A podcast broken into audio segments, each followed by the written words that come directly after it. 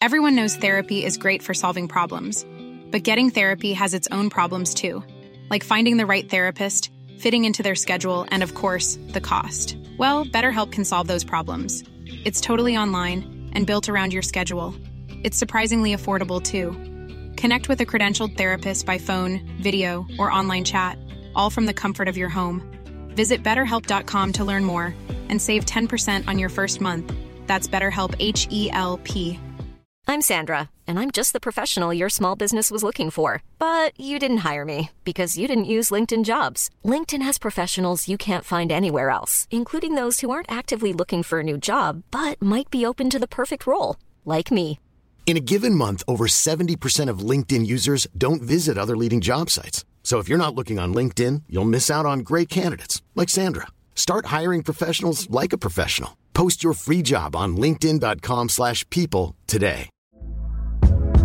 Hey there, it's Michelle Norris. I'm host of a podcast called Your Mama's Kitchen. When I travel, I'm usually looking for a way to find a taste of home when I'm not at home. And one of the things I love to do when I am at home is entertain. And Airbnb allows me to do that. When I was in California recently, I rented a house that had a great kitchen. And when we were sitting around the table, we're all thinking, we're in someone else's house. Someone could be in all of our homes as well. If you have a home, but you're not always at home, you have an Airbnb. Your home might be worth more than you think. Find out how much at airbnb.com/slash host. In the week that saw Piers Morgan interview the Prime Minister, I'll bet you a thousand pounds to a refugee charity you don't get anybody on those planes before the election. Will you take that bet? Well, I, well, I want to get the people on the planes, right? much is it? Of course, I want to get the people on the plane. Thousand right? pounds Right, I want to get the people on the plane. and former Fox News pundit Tucker Carlson interviewed Vladimir Putin. So, do you see the supernatural at work as you look out across what's happening in the world now? Do you see God at work? Do you ever think to yourself, these are forces that are not human? Да нет, я, честно говоря, так не думаю. Я думаю о том, что... No, to be honest. It seems like there's no better time to ask what makes a good political interviewer And what makes a good political interviewee. Ollie sat down with Rob Burley, who worked alongside the likes of Andrew Marr and Emily Maitlis as the BBC's editor of live political programmes. And today is the author of Why Is This Lying Bastard Lying to Me? The Search for Truth on Political TV. Enjoy. Am I tough enough? Strong and stable leadership. Total rhubarb. Hell yes, I'm tough enough. Shut the fridge. Not another one? It's the Politics Show cast. Rob Burley, welcome to Politics Joe. Thank you very much. Pleasure to have you here. Um, Good to be here. How are you? I'm fine. I'm all right. I'm a bit wet. It's raining, quite torrentially. Soggy so- out there. Yeah, it's they've, they managed to seep into the trainers. Mm, So- never good. It's all day. It's going to be slightly used, little trench foot. Fortunately, we are in a basement, so we're safe down here. Yeah. Um, before we get into the meat of Yes. why is this lying bastard lying to me, how would you like to introduce yourself? Uh, well, gosh, that's a good question. Uh, my, my name's Rob, um, uh, and I'm no. Uh, are we sharing? Uh, Yeah, uh, we can if you want. uh, Let's- let's not talk about the book. Let's just do that. Uh, no, it's taking an interesting turn. Turn. Um, I, I'm a former. I'm a former something. I'm a former uh, BBC uh, and ITV uh, um, kind of editor. So I ran political programs at the BBC, and I used to edit the Andrew Marr show. Before that, I used to run uh, ITV sh- political show. So I mention those things because those are the things I've done which relate to the book. Other than that, I'm, I live in Hove. I've got two kids. Uh, I support Liverpool, um, and uh, you know I am passionate about the stuff that's in this because it really matters. It's a good top line. Um, for, a, for a viewer, someone who perhaps isn't necessarily familiar with the jargon and, and the roles, because, you know, for example, assistant editor at the BBC actually means something quite specific. Would it be fair to describe you as sort of the person on the other end of the earpiece for the presenter? Behind the camera, you're in the gallery, sort of. Yes, yeah, yeah, yeah. That's right. That, that would be true. I mean, it's it, uh, uh, until you're running the whole department, then it's then it's there are people who are more junior who would be literally having the conversation down the earpiece, and you and this is happening all the time, and you don't necessarily notice it if you're watching TV, which is that people uh, who uh, presenters who are speaking and doing interviews are being told not just timings and where to look, but also what to say next. What's your next question? Um, and that's a good thing because it gives us an opportunity and uh, just a little bit of an advantage against the minister, say, who does this job all day long, to kind of help, just a little advantage that maybe helps our presenter kind of have, have the uh, ability to step back a bit and work out what they're actually saying. Mm. It's quite hard if you're a presenter. You know, you've got a lot of stuff going on when you're on a live program. You've got a lot of stuff in the ear. You've got you know lots going on this to, just to do with what's the next item. We'll go to the weather, whatever it is. But if you're if you're doing an interview, some you know one of the things that you can do is have someone who's saying, "What, what did they just say? That sounds a bit weird. That's not quite what the policy is." Or even just I would just do things sometimes like, "What?" or "Hmm, blimey," and they know what I mean because it would just be like, "Oh, I'm just saying, crikey." That's a funny thing to have said, or, or persist, you know, continue with that particular thing, or whatever it is, and you, you build up a kind of a vocabulary with the, the people you work with, like Andrew Neil or Andrew Marr or Emily Maitlis or whatever. That's really interesting. Could, uh, could you give me a, a real world example of some, something that's happened in the past? Because when I've had it talk back, that is, in the past, it's always been quite specific and quite been, well, how about this, or how does that interact with why Uh, let's move things on to here, but never, what? Yeah. Hmm. That's That- interesting. But that might be because I mean, so that is a one of the great themes of the book. Um, he says mm, potentially is that uh, is that um, is about the long form political interview. So, Yeah. that, so that what that means really is an interview. See, what what the what, what the political class want to do is they want to come on telly as br- for as short a period as possible, repeat a set of lines, and then go. Uh, now that is the enemy of scrutiny and democracy. What we need to, what we, I believe, we need to go back to is what we used to have back in the day when I was a kid. Now, uh, sadly, in the days when I was a kid, which, as you can tell, was a long time ago, we had. no, well, it was. Let's be honest. It was three. It was there were three channels for a period. You may have heard about this in, in, in, in the stories. In the tomes, in the texts. Oh, remember that? And there were three channels, and then when it went to four, we were like, "Fucking hell!" But, um, but when, I know. But when it was three, we had. Uh, this is the truth. Uh, uh, I, I, all you know, if it's raining in November and uh, or February, and uh, you're uh, you nothing nothing better to do, nothing to do. The TV, you switch it on on a Sunday lunchtime, and there'd be people talking about stuff, and you didn't know what the hell they meant. It was mainly there's a guy called Brian Walden, who was a, who an interviewer on ITV, and he would be talking to a politician, and I wouldn't know what they were on about because the way they spoke, the complexity of the thing was just sort of bewildering to a child. Okay, you know, I'm like eight or nine, ten, whatever. But I just sort of think something's going on here. Some, some sort of conversation that matters is happening, right? Now, just, this in a roundabout way answers your question, which is that what that, what that was was the long form interview.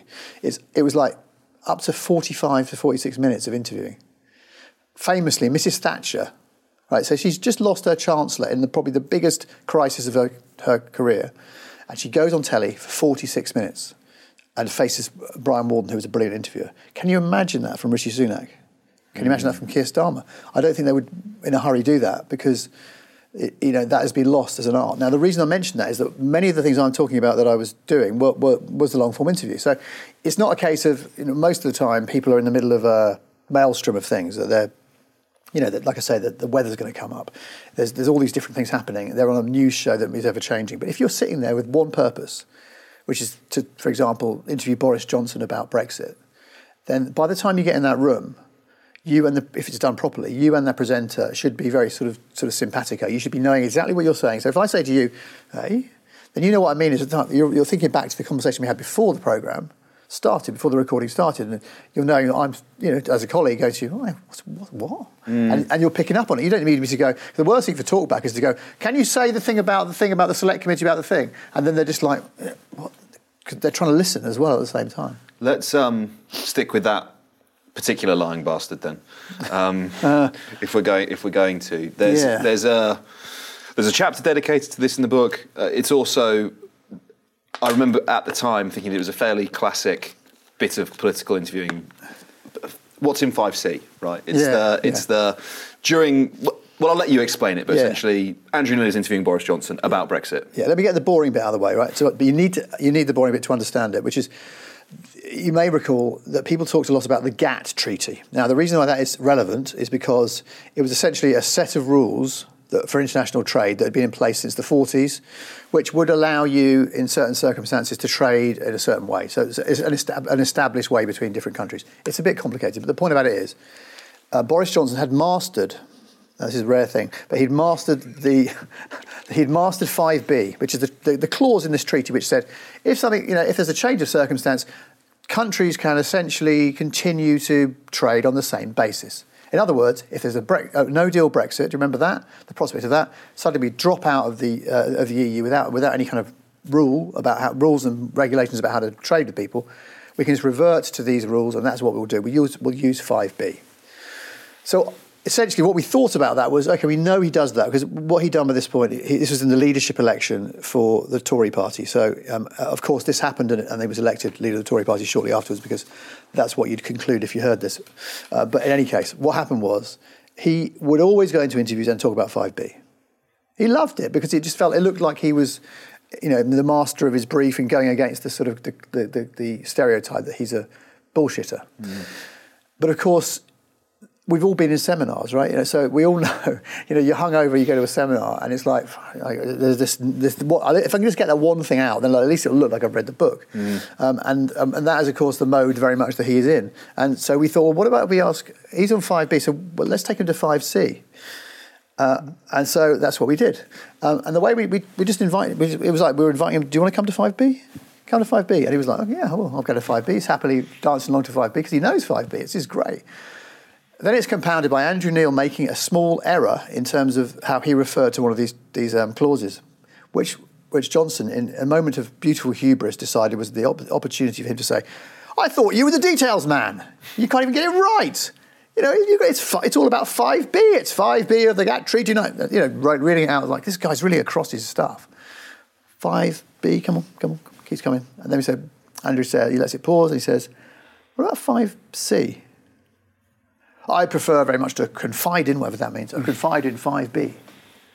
Sorry, but what about what 5C says? Uh, and he just says, you know, uh, well, you know, it's all about 5B. 5B. And Andrew says, you don't know what's in 5C, do you? And he goes, no. and it was like, there you are. Finally, you've got, you see, some people would say that's a gotcha moment, right? I would say to that bollocks mm. for this, because that is exactly what you should do. You look at the situation, you ask yourself this question: What is the truth? Right? What is the truth of the matter? The truth is that he's not across the detail. The truth is he has the bare minimum that he needs to do to get through the interview.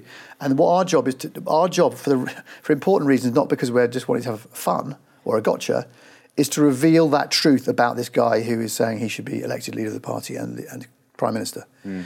And perhaps if people had taken that seriously, in this case the electorate, which was the Conservative Party membership, who don't tend to necessarily sort of take those things that seriously because they, they have their feelings about these people and they don't get change, then they might have averted all that happened after that, which is you know some of the things that went wrong for him in, in power. So you know it's a really important thing to do, and it worked beautifully. It didn't change anything, but in, but it's there, and people will remember it, and it's and, it, and it's in the book, and it'll be in other books, and it will be remembered because it's important. Just briefly, a yeah. definition of terms. Gotcha. What does? Oh, sorry. Yeah, yeah, yeah. So gotcha is like it's it's it's, it's uh, I think it derived from America, which is so the way Certainly this, not the front page of the Sun about the Belgrano. No, not that one. Uh, a different gotcha. The thing is, what happened is right. So essentially, TV TV arrives okay in uh, around the world. This new medium, um, politicians realise it's an opportunity to communicate directly to people in, in their millions, directly into their homes. And initially, it's a kind of uh, fairly naive, you know, and you know, sort of good situation, which is that do you want to come to an interview? Yes, I do. Let's talk about, let's talk and let's have a, a, a dialogue, and then, then, that serves the, the, the voter. But of course, quite quickly, you end up with a situation where the politicians want to control that process because things go wrong for them. So, they, so, so, so we start then a sort of a, a, battle, a dance between the two sides all the time down the years about how you do it. And one of the ways in which American politicians, and it's been sort of taken up here a bit, fight against, you know, to conduct that fight is to discredit the notion of an interview that seeks to catch you out, as in the 5B, 5C case, mm. as a gotcha interview, which means really this is just about you being seen to get me. It's about you, you know, catching me out and making me look stupid. Now, some of them exist, right? So, I mean, I don't know whether you ever do it. I mean, when you interview politicians, but do, you, do you ever ask things like, how much is a pint of milk, which is a classic example, right? I think it's a stupid example, mm. but people do it because it's like that. That demonstrates quickly. A gotcha. You don't even know about how people live. Yeah, it's actually a really cheap shot. Okay, so how do we dis- distinguish between that yeah. and let's say Diane Abbott? Uh, I think it was t- no, it wasn't 2019. It must have been 2017. Um, Ferrari, LBC, how much to, how much is this going to cost? I think it was in relation to uh, an up, uptick in policing yeah. policing yeah. numbers or something. Came out with a figure, and it boiled down to essentially you know you'd be paying each police officer something like eight thousand pounds a year or something. The figures didn't stack yeah, up, right?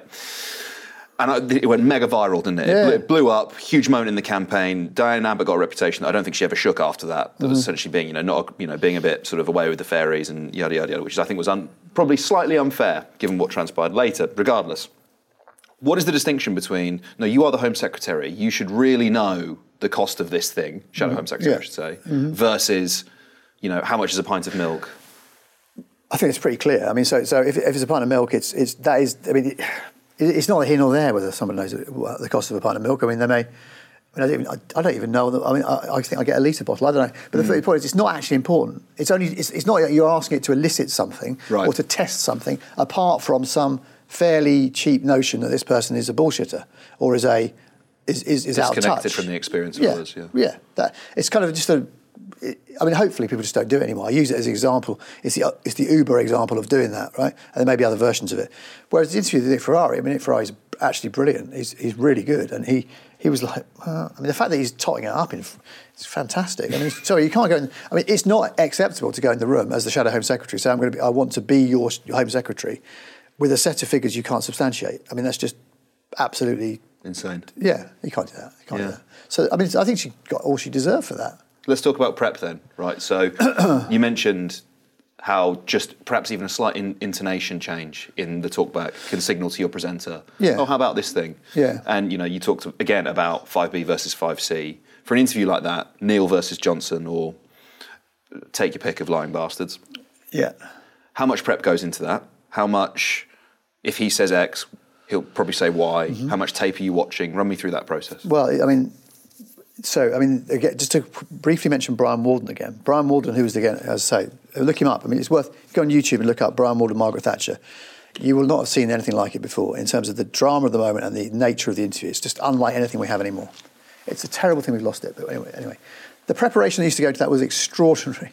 I've seen these documents; they're amazing. So what would happen is, is a document that thick, you know, with an interview, and it will say, Brian, will look at it and it will say, if you, um, uh, if, if she says answer X to question Y, go to page 16C, right? I mean, I'm not exaggerating. Okay, that's the level of pre- pre- pre- preparation and detail. And he would, what he would do, the other thing he had was, he had, he had something like a photographic memory. So he wouldn't need to have that in front of him. He'd have some, he might have an aide memoire, but he wouldn't have that whole thing, a big thing in front of him. But he would remember and he would go and he'd go. Um, so that was the, that's like the, the, the sort of the, the most extreme prep. You know, you can, you know that, that's what extreme prep would look like. So Mm. what we did, I, I ended up, I started at LWT, London Weekend Television, which was a, a franchise of ITV back in the the, uh, the, the, the, the distant past, and I started there in the, in the 90s. And it was actually, it was the successor show to that show. So we had a, an- a, a culture, also Peter Mandelson used to work on this show, other people like that used to work in that place, a culture of um, lots of detailed prep. We had a week to prepare for the interview. So we would, we would, you know, there'd be detailed briefs on things written, and then it would, it would then turn into a document which would evolve, which in the end would be taken into the room by, uh, in this case, Jonathan Dimbleby when I worked with him, and you know that prep would have taken a week, and certainly the weekend would have been spent role playing it, uh, you know, working through everything, making sure everything's correct, and then the next morning something might have happened overnight, or in the morning on a Sunday, how do we integrate that into this plan? So you know, it's it's it's, it's a cliche. I mean, as I mentioned Liverpool, I think Rafa Benitez used to say, "Prepare to succeed," and that's and that's what it is. That's what happened with Boris Johnson. How do you get past the bluster, the bullshit, or how do you get past someone more honourable who's just got a very strong argument but needs to be tested?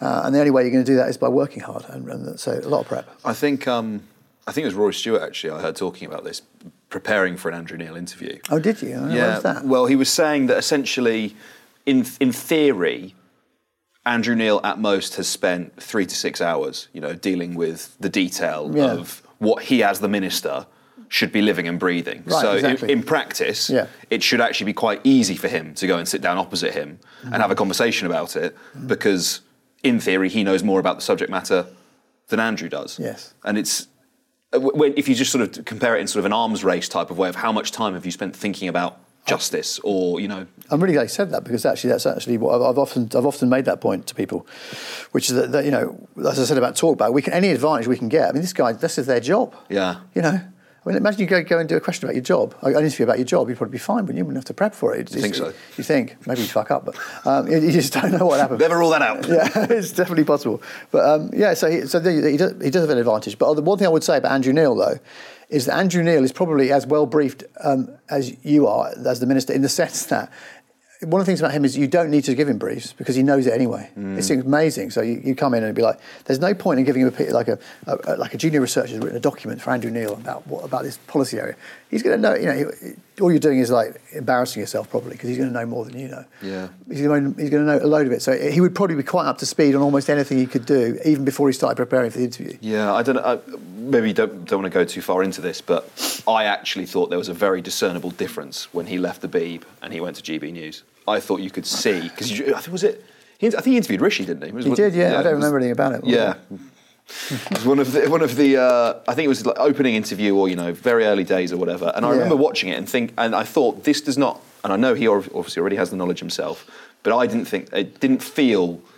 It didn't. I don't know what it was. Something was off in the way that if you'd Oh, they- watched him on the Andrew yeah. Neil show or anything like that, you know, I'd be staggered if they had anybody uh, to prepare him to the level of I think it was one producer. Yeah, and no, and no disrespect to that producer. No, absolutely not. I- Sorry, I- to be clear. yeah, yeah. I, th- I think that that would be hard to do, and I think he probably would be. And uh, I mean, you know, he can he can do a, a, certainly a very good interview without any help. But I think, to be honest, that's probably about. If you remember that, I mean, I don't know if people remember this, but um, I mean, we're in a we're in a sort of like it's a bit dark in here. This is a bit, but this is better lit. This is a basement like, in Farringdon. Well, this is better lit than the whole than the, the, the, the, nerve centre of GB News was. Yeah. It looked like it was extraordinary. The set was just amazing. I- I've never seen anything like it. And I think Andrew was just sitting there like, what the f- what have I done? I mean, Yeah. look at this place. They can't light it. They can't. There's, there's no auto cue wherever it was. So I think that must be hard. I mean, it's very. I think to be fair to him, I think he's a Rolls Royce and he's used to being in Rolls Royce conditions, and suddenly he's in this shithole Mm. doing this rubbish, and it's like it's not. It's not. And I think that you know he got out within no time. Mm. And they, to be fair to them as well, I mean, they've got better. And I think also, I would just say about GB News, I do think that uh, at, least, you know, they're in the post Wootton era um, and the post uh, Laurence Fox era. Uh, you know, I think that, that they're not in quite the place they were because Yeah. they've made those changes. And that's in, that's interesting to me. I'd like to know what you think their game is because I look at it, okay, as a business, right? They have this incredibly expensive arm. They call themselves a startup. Incredibly expensive arm, which is the broadcast arm of the channel, right? You know, they have to pay to get the band, to get the frequency, the bandwidth, the talent, they have the studio, etc. They do quite well on digital, but not Yeah. really that many people are watching them in Mm. terms of. I don't think actually it's been proven as a business model in the UK that rolling 24 hour No, you know, TV news is actually a successful thing to go into. Yeah, but yeah, that's a, yeah. A different conversation. Maybe we can have it.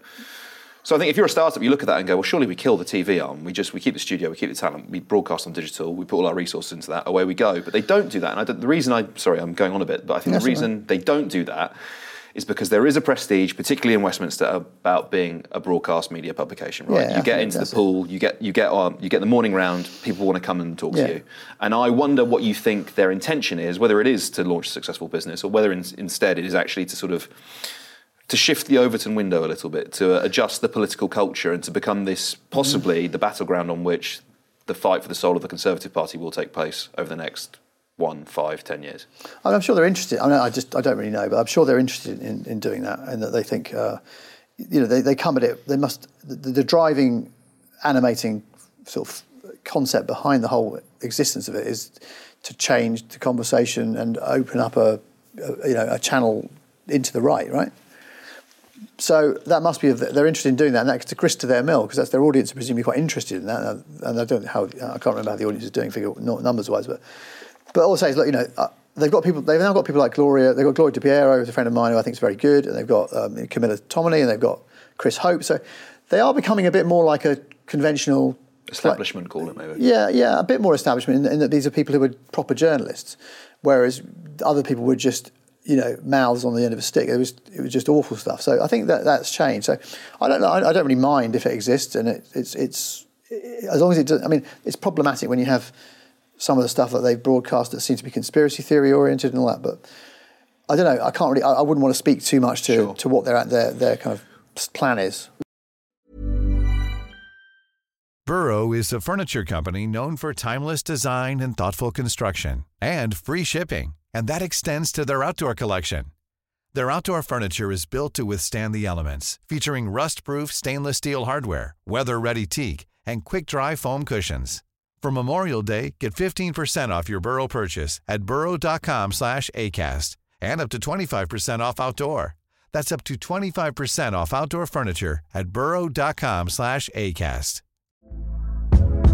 Hey there, it's Michelle Norris. I'm host of a podcast called Your Mama's Kitchen. When I travel, I'm usually looking for a way to find a taste of home when I'm not at home. And one of the things I love to do when I am at home is entertain. And Airbnb allows me to do that. When I was in California recently, I rented a house that had a great kitchen. And when we were sitting around the table, we we're all thinking, we're in someone else's house. Someone could be in all of our homes as well. If you have a home, but you're not always at home, you have an Airbnb. Your home might be worth more than you think. Find out how much at airbnb.com/slash host. Not another one? It's the Politics Show cast. Rob, who do you think the most uh, egregious lying bastard is that you've dealt with? Ooh. I mean, it's hard to get past Boris Johnson, to be perfectly honest. You think?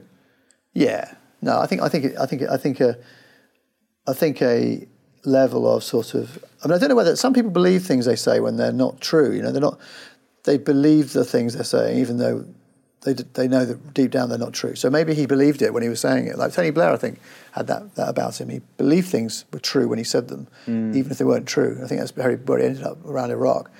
Um, so I think Boris is Boris Johnson just used. I I mean, I just he doesn't seem to. No, it's, it's, look, it's well documented. I mean, there's a, I refer to an interview I wasn't part of, but there's that's um, very uh, salient, which is Eddie Mair's interview with. Again, folks, look it up on. It's pretty sure it's on YouTube. Yeah, it is. It's pretty devastating. It's it's a very very very good interview, and it really addresses that long history of things that, he, that he'd done or said or that, that appeared to be untrue. Uh, and I think you know the interview never happened, which was, if you remember, in 2019, the BBC uh, normally interviewed all the leaders of the parties. Uh, that's a norm, a kind of democratic norm that's sprung up over time, and it was, it was, it was an important thing. You know, like I said, I believe in long form interviews, so that's a really important part of the election campaign. And um, Boris Johnson's people pretended they would do it, but of course, they never had any intention of doing it. But the interview the plan that we that we actually had prepared was all about trust and about truthfulness. And I, you know what, I, just looking back, it feels like we were onto something. I don't know what you think. I just, I, I just, Yeah, I think you were. Yeah, I think we might have been. And, uh, But it, you know, so that was about truth. When you say pretend, they, they, they gave you the impression that they were going to do it. Yeah, yeah. I mean, the whole the whole strategy was. I mean, so essentially, people said, and there's a lot of anger. I mean, I got I absorbed a lot of anger um, from people on Twitter, particularly at the time about this, which was that um, they said, "Why? How can you have a thing where but Jeremy Corbyn can show up and do an interview, and so can the other parties, and, they don't? You surely need to have them all set before you start." Sounds really, it sounds good, doesn't it? It just doesn't work like that. It doesn't. It's, if you try, if that was your uh, your sort of way of doing it, you would they would never happen because it, it, you just have to get them when get, you, get them when you can, fit, fit it all in, and it, ultimately it, it relies upon people, uh, you know, being honourable, Good chap theory. good chaps. It's not looking good, is it, that theory now? um, you know, but they've got to be honourable and, and, and say what they, they're they're not actually just stringing you along. But what I think they were wanting to do was they wanted Jeremy Corbyn to be interviewed by Andrew Neil. And it was only after that happened that they were they began to drop the pretense that they were going to do it. Uh, but yeah, so there's lots in the book about that. Um, some people think too much detail, but I just wanted to get on the record some of the things that happened there at the BBC around it and, uh, what was said to Labour. And it's quite complicated, but it was a very, a very uh, unfortunate moment. It was horrible. It was a horrible thing to be in the middle of because, understandably, people were very upset and angry about it because Jeremy Corbyn's interview with Andrew Neil was disastrous. Yeah. Uh, and he never, and got picked apart. yeah, I mean, it was, yeah, it was, he, he was destroyed really in the interview. So I don't know what would happen with Boris Johnson, but I think, you know, after 5C, as we discussed, had happened Mm. earlier, then I think he probably was reluctant to do it. And, and actually, at the end, um, in fact, let me read you. This is uh, this is this tells you a lot. Okay. Yeah. I read I wrote this at the front of the book, and sometimes when I'm talking about it, I have I find myself I can't say do anything but read this out. Okay. Please. It'll take me a couple of seconds, but the first quote here is from Brian Walden, who I've mentioned. Okay. He said, The plain fact is that Westminster's time honoured procedures for calling our leaders to account are in some respects vastly inferior to those of television. So he's arguing for television. When it comes to uncovering truth, there is no substitute for sustained questioning in public by a single individual armed with a clear purpose. Someone like him or Andrew Neil, right? We should be proud that we in Britain have made the political interview a more effective instrument of liberty than any of the other people of the democratic world. I mean, I don't know you, I'm feeling a little bit, I'm feeling Yeah, a little bit, tearing emo- up. Yeah, a bit emotional now. Brian Morden, 1990. I now bring you Mr. Dominic Cummings, former chief advisor to Boris Johnson. This is what he said in 2021. Why the fuck would we put a gaffe machine, clueless about policy and government, up to be grilled for ages? This is not a hard decision. Right? So there you have it, right? There was no question they were never going to do it. And for them, contemptuously, they just thought, let Corbyn do it. You know, if that, if that helps us win the election, fine. And they, and they, actually acted as if they were master strategists for this piece of behaviour. Never. Yeah. We, we, why on earth would we make the decision to put him up for an interview like that? But definitely, let's make the decision to put him up to be prime minister of the country. Well, yeah. I mean, you, you, and Oli, that's so true. I mean, Cummings has said Yeah. he knew that he wasn't capable of doing the job, but he said he's better than Corbyn, so I had to, I had to support him and, um, and put him in a position. And, the, and the thing is, I mean, it makes you think: what if you put someone like that in a position of something like extraordinary happened, like I don't know, like a global pandemic or something? You know, what might happen? How you can live with that, I don't know. And in fact, if, if that was his position, why didn't he get behind Jeremy Hunt when he was running for the Tory leadership? I think there was a, there was an interesting. He was he met with all five of them. It- uh, Did he? Yeah, Stewart, Johnson, the Saj. Oh, here's my memory now. Uh, well, Hunt would definitely Govey, have been one. Govey, yeah, Govey. Gove. He knew Gove anyway. Um, and he told them all the same thing. You know, get Brexit done, unite the party, defeat Jeremy Corbyn. And they all sort of went off and did their own thing with it, and he ended up cancelling Johnson. Um, Yeah, but so he could, so at that point, if he was if he knew that Johnson was an idiot in his terms or, or incapable or whatever it was he said, he could have said, "Well, look, it's Jeremy Hunt. I don't like him either for all, whatever reason, but at least he's not an incompetent." I mean, I mean, I think it's unarguable that if Jeremy Hunt had been in charge when the pandemic struck, we'd probably have, we'd probably have dealt with it better. you'd like to think so, wouldn't you? You said it makes you think. Should it make you angry? Yeah, it makes me angry. The whole thing makes me angry. Lying makes me angry. The state of kind of democratic discourse makes me angry. Well, why, why wouldn't we be angry about it? Because I don't necessarily know if it, it does make everyone angry. If people sort of go, oh, well, the game's the game, you know. I know. Well, that, that's, that makes me angry. Okay, so uh, let's have a list. I mean, no, I mean that's not that's just not good enough. It's not okay. I mean, I know why you're driven to that position, and it's like in a way writing a book like this. And look, there's it's got lots of jokes and stuff. It's, it's you know it's supposed to be fun to read. It's not it's not a It's a good read. Thank you. It's not it's not a heavyweight sort of sits on the shelf and never gets read type of book. But I found that when I was going out and talking about it, that you know, yes, I'm, I'm, it's really important stuff that we. It's really important we stop accepting or don't accept that this is the way things are. I, I don't know if I can remotely. Uh, you know, I can. You just write a book. I mean, I all I can do is say this. Uh, we shouldn't say it's okay. That's the way. That's just the way. it is. It's all a game because it's it's not a game. It affects everybody. All these things affect everybody. Mm. If people are, you know, waiting for the NHS, NHS. I, I mentioned the book. I got diagnosed with Parkinson's disease. Okay, I was told when I went to a GP that when she said she, she didn't want to say the P word, but she sort of danced around it. She said it would be a year before I'd be seen by a neurologist. That's an invitation to the middle classes to go private. Mm. That's a real. So is it a game? You know, as it as it happened, I managed to get. I managed to. I ended up going to A and E. I was in such a bad way.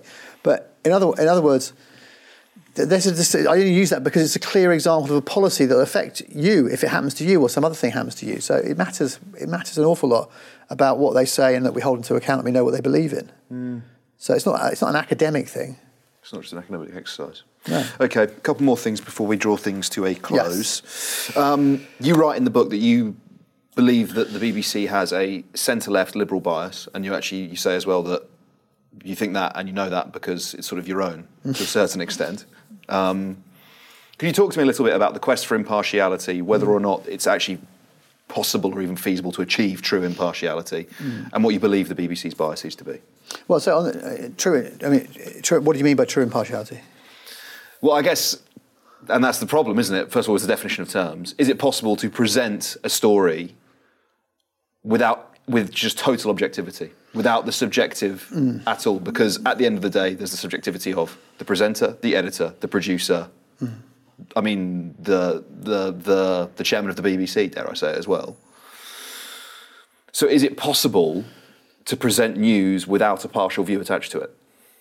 Uh, I think the answer to that is ultimately, in, in, in, in a strict sense, probably, the answer is probably no. Mm. But in, okay, so let's. So what's our response to that? Do we then abandon the effort because it's just impossible to achieve it in its purest sense, or do we carry on? And what I would say is that we carry on because the reason for that is that uh, it's really it's if something's difficult, it's probably worth carrying on trying to do it because it's, it's you know it's difficult for a reason. And the people that I've worked with at the BBC, so what you mentioned my bias or the bias I refer to, everyone you've got bias and you know everyone's got bias, right? Mm. As you as you actually say. And so the the the question is, can you set it aside or try to set it aside when you walk in the room and do the journalism? And for me, it was the reason I feel like I could was because I wasn't I was less interested in my views and like promoting them in some way than I was in, you know, getting, I got the bug of those things we talked about, doing these interviews that really changed things or could actually hold someone to account. And so it didn't matter to me whether it was Labour, the Tories, or anybody else who, who was in the chair. I just wanted us to do the very best job we could do because that gave me a lot of professional satisfaction. Mm. Um, and most people there are like that. The, the only reason I mentioned the left, I, I think it's just true that if you if you're honest, that most the, the, the balance of opinion at the BBC, probably in most media organisations, apart from GB, respect, is is uh, is that you have uh, is slightly to the left, Mm. slightly centrist left. You know, it's it, that's probably just true. It doesn't mean that, of course, everyone's like that. And it might be that the more senior people, it's a bit more mixed. You know, so there've been some senior Tor- Tory people, or ex-Tories or whatever they are. Then they become advisors again and come back again, um, whatever it might be. there are people. There are people there from those different perspectives. I mean, look. I mean, Nick Robinson's a brilliant interviewer. He used to be a Tory when he was really well, a lot younger. I don't detect him going easy on the Tories. Or No. he's a journalist first and foremost, and that's what. So that's what. So in other words, it can't be achieved in a pure sense. The effort of achieving it and trying produces great work. I massively support the BBC. I think it's it's it's, it's hugely important. I think some of the cuts have been disastrous and Yep. you know have left it in a position which has had to make some very very bad decisions or you know say bad difficult decisions. And uh, sometimes you think they're bad they're bad uh, solutions, but it's a pretty hard thing for them to try and figure out. Absolutely. And I, I can. I actually sort of slightly bizarrely consume a lot of sort of world service content, which I think is um, incredibly good. And the Yeah. if I was if you if you asked me to say, you know, what do you think is the closest thing to impartial news that's out there, I would say the BBC. Yeah, absolutely. But too right. You sort of. And and yet, Well, and, sorry, I was, uh, they're not the only people. The Sky. I mean, I would say this. I, Mm. work, I would do some work for Sky. I'd say the same for Sky News. yeah, Um, and so, and uh, so, uh, yeah, there is a tradition in this country, and ITV. There's a tradition. ITV, Sky, and the BBC. ITV's doing a really good job at the moment. Yeah, they're in a place which is, you know, I've worked for like, all of them, and, and they all come at it like this. It's not it, so, but the BBC is sort of the preeminent one. Uh, you know, it's the biggest one. It's this huge, this huge organisation. It's really again, it's like I was saying about you know, does it matter about political interviews not happening, or you know, it's just a game, or things matter. Like the BBC dying slowly by a thousand cuts, a million cuts, whatever it is, is it matters. It's, it's bad for the, the society we live in. So it should be defended. Mm. And, and yeah, you're right. It is under attack from all sorts of directions. I did it before this interview, right? I went and I just hammered BBC bias into Google News to see what would come up, and it is from almost every angle, right? And I don't know whether it's a bit of a cop out to say, "Oh, well, you're pissing everyone off, so you know, you clearly you're doing something right. You're probably It- close to." Yeah, it, it's not. It's not a totally irrelevant point, but it's not. I don't think it's. Done, I don't think it's quite the the, the, the slam dunk answer that people think it is. um, Sunak, then let's let's finish. Let's finish with Rishi, um, Okay. our current prime minister. yeah. And I guess just to draw the most recent example, but to use So, as a- sorry, you should ask me something about Starmer as well because we're going to be balanced. Okay. Absolutely, I will do. I will do. Okay, so Rishi Sunak then. Yeah. Most recent uh, policy announcement, which I can probably, which jumps to mind, would most likely probably be uh, disposable vapes. Right, we're going to ban disposable vapes. How does the prime minister make that announcement? He doesn't do it in an interview. He doesn't do it at the dispatch box. He sits down and sort of pre-shoots something with LADbible, and that gets sort of put out as a one-two minute clip. Right, so it's almost the antithesis Yeah. of the long-form political interview. It's Mhm, sort of yeah. controlled environment, pre-scripted. Here's the video. Let's put it out. Yeah. And that then also sits within a context of, well, I mean, um, take your pick on his his recent um, conference speech is actually probably a pretty good example, right? Mm. So, um, banning meat taxes. Um, spades are in the ground on HS2 until I take to the stage in Manchester and cancel the leg that's going to Manchester. Yeah, yeah, yeah. Um, how do you see Rishi fitting within this pantheon of lying bastards? And as a sort of follow up question, what should people's approach to interviewing him be? Okay, um, so on the first question, um, so uh, actually the, the, the hardback, the, the, first version of the book ends with um, sort of quite a lot of hope because um, I talked to Emily Maitlis, I talked to Andrew Marr, uh, and this was the, when Rishi Sunak had just become Prime Minister, and there was a feeling then, I think, that we might sort of return to some of those norms I was talking about. So we might, because I think he was generally, he was sort of, his, the, the, the, the selling point that he had and why he wins by acclamation is essentially the mad shit's over, mm. all that stuff that's just happened, which is, it was, we thought he was mad, Boris, but look what happened next. Mm-hmm. Wow, I'm, I'm, just, I'm at least a steady, uh, kind of reasonable person. And I think, you know, I get the impression, you get the impression that he's a very hard-working, conscientious person in terms of the amount of effort he puts into doing the job.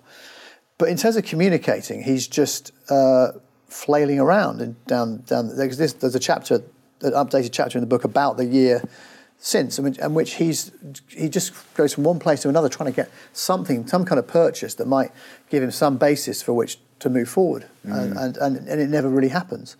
Um, I mean, the vaping example, the one thing that made me think of, there's a good example of something that would benefit from a long interview because there's a fundamental question there about what you think government should do. Should it? It's like there are very other things. I think there's talk of you know there's talk of this is a good one of banning social media for the under, for the under 16s. Don't get me started. Good luck that. with that one. Yeah, that, that, one makes me angry. Yeah, but, but, but, there's a conversation there to be had about what the, what are the what are the limits of government. Yes, it's a fundamental conversation about your belief system, mm. and really that's a nourishing, important thing. And if you've got a belief that you say, well, I do believe in liberty, but certain things the government has to step in and do, like the vaping. and the social media, um, you know, then um, then make your case, and that is valuable. But if you go only go two minutes, of course, it's going to go. It's not going to scratch the surface of that. But he's made a choice, or he's allowed. I don't know what. You know, I don't know the truth. I don't know whether he. I, I mentioned that he's. I, I, once had. It shows how fast he's, he's risen. Right. Um, he was so C-list mm. that he was mm. sat next to me at a dinner. Right. Poor bloke. this was not even that long ago, yeah. right? And he sat there drinking a, a, Coke, and I was getting sort of slightly, slowly hammered on the free champagne at the Spectator. Yeah. yeah, it was good. I was enjoying it, but he was fine, and we had a chat. And he seemed normal. He didn't speak in a weird way. He didn't keep talking about stopping the boats. He just he talks. You know, that's really interesting yeah. because I, have never had the pleasure of his company, but I watch his mode of communication, yeah. and it always seems to be a little bit condescending, a little bit I shouldn't have to explain my thinking to you, but I'm I'm doing you the service of explaining to you why this thing is about to happen right. to you. Do you know? Do, uh, yeah. And and the only time I've seen it different actually was when he was in conversation with Elon Musk, and when he was interviewing Musk. Um, he struck, well, actually, his accent was completely different. He struck that more transatlantic, you know, D and party and so, things like that. So, right. um, going back to his, you know, Silicon Valley type yeah, yeah, um, mode of communication. But then, I, so that made me twig and was like, oh, no, the way he speaks when he's giving a speech or being interviewed, it's actually confected. It's not I did, not think it was the way he actually speaks. You, no, it, so it's not. No, he was. You know, he, he certainly didn't speak like that. You know, um, because if he had, you'd have been like. I mean, this is the way, I mean, this is, this is the way that with almost any politician. Like, if they spoke like this in any other walk of life, you'd be like, "What the fuck?" Yeah, what are you doing? Yeah, it's like I just asked you, you want a cup, a cup of coffee, and you said, "Look, the important thing is that tea is also a hot beverage." You know, it's like it's like you know, it's like well, Yes, it, it is. But what are you on? And it's like he wasn't like that. He was like a normal person. Now I think I don't know. I, don't know whether it's condescending or where it comes from. But it, I wonder. I feel it. To be honest, I feel it comes from a place of discomfort with the process mm. and not. and this is the thing. You know, to risen to the to prime minister without really mastering communication is is is odd. But then again, it's maybe a function of the fact that most of these politicians have been media trained and that, so the attitude to media training, media training just teaches you to be like that, closed up, not expansive and authentic, and speaking to people. So um, he, he, he's, I think that's, that's, that's kind of infected his, his way of talking. So he just can't do it. So he's quite bad at, if you talk to him and throw something at him he's not expecting, mm. he will very clumsily, in media, with the media training kicking in, pull it back to the to stopping the boats or whatever. Yeah, yeah, yeah. I mean, he would interview, do interviews where he would repeat the five pledges which from memory are like blah blah blah inflation blah blah blah stop the boats. So I think that's I think I've got yeah, it. That's there. pretty much it. Yeah, um, that, he would do that, and then that would be enough. And it's it's it's not. I mean, even, I mean, at least be artful about it rather than rubbish at it. Mm. So it's a shame. I mean, there's, uh, there's an interview, there's one we do in the. Um, I refer to the book that I did with Beth Rigby, which was, um, you know, he was he was he head boy at Winchester wherever he went. All these things, uh, gilded life you know, talented. I'm sure whatever that stuff is they do in the city, um, and uh, and and then you know marries someone very wealthy. And he's prime minister. You know, it's amazing. A, and so she, she, he just had a set of elections where he'd lost. So I, I was, what is the truth? He's lost that, that set of elections. So let's ask him. Um, how does it feel to lose for you? And he just went. He just didn't. Have, he couldn't do it. He couldn't. He didn't compute. So when he's in, so that proves that if he's in that in that conversation, he's not in a mode of conversation. He's in a mode of Mm. just send out that thing over Transmit. and over again. Yeah, and it's like, I mean, look, parking whether you think it's desirable or not desirable for the democracy, just be better at this, please, if you're going to do the job, because you know it's not going to work for you. And I guess your point about it being odd, it scans because the way he came up was odd, right? You know, parachuted into the office of chancellor in this environment where everyone's at, not just, you know, you're not coming into contact with the public. Everyone is at home. The journalists are at home. You're being yeah. interviewed over Zoom. It's true. You know, that, so I think that feeds into it. Yes. Um, okay, so in the interest of balance, then let's turn let's turn to the, the Labour leader Keir Starmer. Yeah. Um, so you may see this differently to me, but you are the expert on lying bastards. So I, I will I will defer to your better better judgment. On the one hand, you have Johnson, who for me, again, I think it was Rory who says he has a thousand ways of lying. Right? He can lie by obfuscation. He can lie by misdirection. He can lie by Yes, there are many transitioning to Latin, and you don't understand what he's saying. That's one one form of lying. And then you look at Keir Starmer, and on the face of it, I would possibly say that the manner in which Keir Starmer lies is possibly more Machiavellian, more calculated, and more, as a result, sinister. So, Labour leadership, right? Who do, what's the constituency I need to win? I need to win the currently quite radically left wing Labour membership. So, what does that Mhm. mean? Scrapping tuition fees, nationalising utilities, the 10 pledges, all of which have essentially been Yeah. cast aside Yeah, now. Yeah, yeah. I believe that that's quite calculated lying. In order to win over a constituency, you have to win the Labour leadership election. You then, the next constituency he needs to win is the country. So he shifts his message. He becomes far more of a centrist, taking the template and the lessons of previous Labour leaders who have won, the most recent being Tony Blair, who fights elections from the centre and wins doing so. Mm, Yeah. And then provokes the question of when he gets into office, will he do the things that he's saying he's going to do You thought about this, haven't you? I've thought about it a little bit, yeah. so. You've got a theory, haven't you? Well, that's fine. I think it's quite. I like it. It's interesting. So, what, where do you see Starmer sitting within this, the pantheon that also contains Rishi Sunak and, and Boris Johnson? And is it fair for me to characterise his approach to political communications in that quite calculated and sinister way? Okay. Uh, first of all, um, I just want to say one thing, which is "Lying Bastards" is the title of the book. Right. It does not mean I think every politician is a lying bastard. That's important to because I think that's I think super. I mean, one of the things I say, uh, we'll get to it. Maybe if you want to do one more question, is about how we should approach this next election, which Mm. we could talk about if you if you, if you have time. On Starmer, I agree with you on the pledges. I, I, I feel like um, uh, I think we were at LBC when I was at LBC with Andrew Marr. We asked him the one about uh, NHS private provision.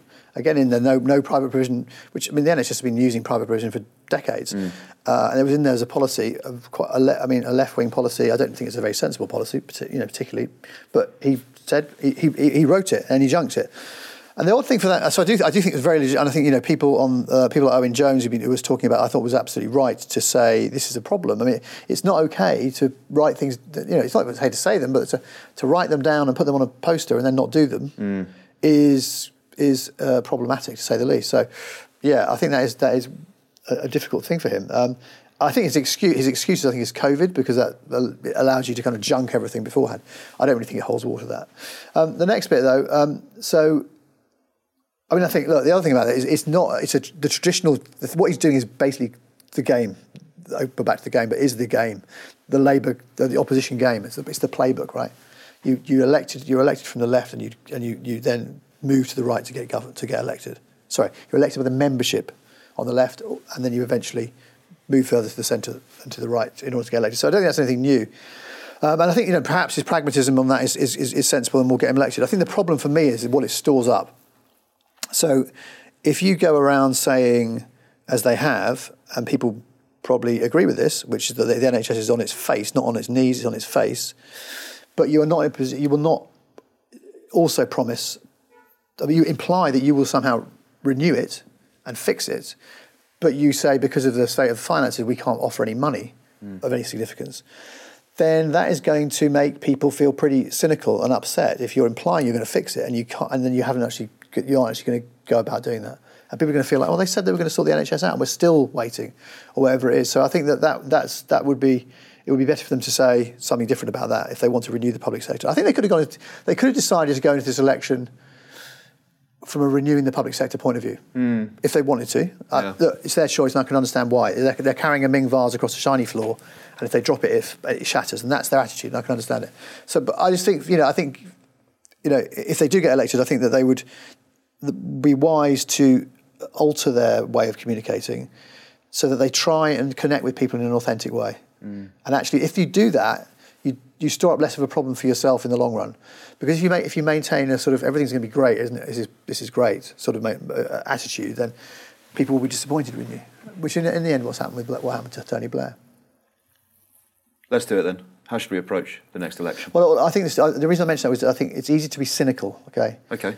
I think for, we can just sit here, right? We can sit here in, in this in this basement, this lovely basement, and we can just. Uh, really keen to emphasise Yeah, that. it, it is a basement, but, but but it's a nice one. But it's um, and better lit than GB News' original studio. But but the, the, the thing about the the thing about this is that cynicism is, is is is shit, right? It's really crap. It's really the worst thing we can be as as, as voters and as media. We're both media, and we're, it, even if they've invited us to do it, even if they've given us every reason to be cynical, we shouldn't go into elections being being being cynical about this. We should try and renew our, our, our belief that this is an important democratic moment. If they let us down, we can point it out, okay? Which they almost certainly will. But we should, I think, we as in the public and the media should give people a chance to say to do better than they have been. And so that means that the chance we're offering is that here, actually in this basement, and also on, on the various uh, outlets elsewhere, people should make themselves available to sit with you. You reach certain people that they need to reach, and it's important that they reach them. Sit here and talk to you about politics, about their beliefs, and about what, why they why their policy on housing or the health service or whatever it is is a particular thing. They should love that opportunity. You know, you're not going to you're not going to ask them the, the, the price of a pint of milk. We've established that much. We have. But, you know, the point is, you know, they should do it. They should come on to different things. They should do whoever the interviewer that Nick Robinson or uh, Mishal Husain, whoever it is that does it for the BBC. You know, that's what they should do, and they should they shouldn't just do six minute nonsense, sort of boring, repetitious, empty rubbish. Um, but the public also should do some work. And one thing, a bugbear of mine, is is the sort of the kind of question time audience thing, you know, like we like we don't have to do any work. We just go like, no, but I want this and I want this and I don't want to pay for it. You know, I, I want the best NHS in the world and I, and I want my taxes to be cut or whatever it might be. Yeah. We have to be. We have to actually, as citizens, think about the trade-offs and make a you know a, a sort of informed and thoughtful decision rather than anything else. So look, it probably won't work. I mean, nothing works, but um, we can try. We can try. Rob Yeah. Burley, thank you so much. Thank for you. time. Appreciate it. Cheers. Appreciate it. Even when we're on a budget, we still deserve nice things. Quince is a place to scoop up stunning high-end goods for 50 to 80% less than similar brands. They have buttery soft cashmere sweaters starting at $50, luxurious Italian leather bags, and so much more. Plus, Quince only works with factories that use safe, ethical, and responsible manufacturing. Get the high-end goods you'll love without the high price tag with Quince. Go to quince.com slash style for free shipping and 365-day returns.